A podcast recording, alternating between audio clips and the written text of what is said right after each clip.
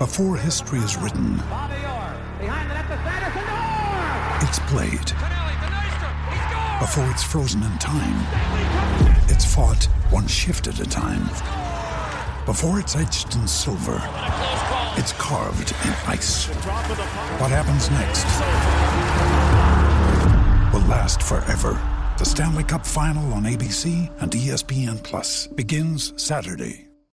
Uh, you know, I had a lot of good line mates, um, Clouder and Benny. Um, you know, they helped me out a lot, and um, you know, I think we were just trying to get the puck in and uh, work off the goal. Uh, you guys were gelling early and often. Uh, what can you say about number 70 and uh, 49 out there? Uh, they're unbelievable. Um, they're both unbelievable playmakers. Um, you know, they can score too, so um, they're really fun to play with. On that uh, one breakaway, did you, were you calling for it from Ryan? Uh, I think we made right as I got on the ice. I think we made eye contact, and he saw me, and uh, know, I was thinking there was going to be a guy in front of me. Right as I looked up, I had a breakaway, so um, it was an unbelievable pass, and um, luckily, luckily I got a goal. You look extremely comfortable out there. Uh, did the nine NHL games last year kind of help with that? You know, maybe coping the nerves a little bit? Yeah, I definitely, um, you know, think so. Um, you know, playing against other guys. Um, you know, I've never done it until last year, but you know, I think playing those, um, you know, preseason and those regular um, exhibition or regular games, it uh, help me out a lot. A lot of guys, especially in rookie camp, were talking about you perhaps being a leader in that locker room. What's it like, and what does it feel like to kind of lead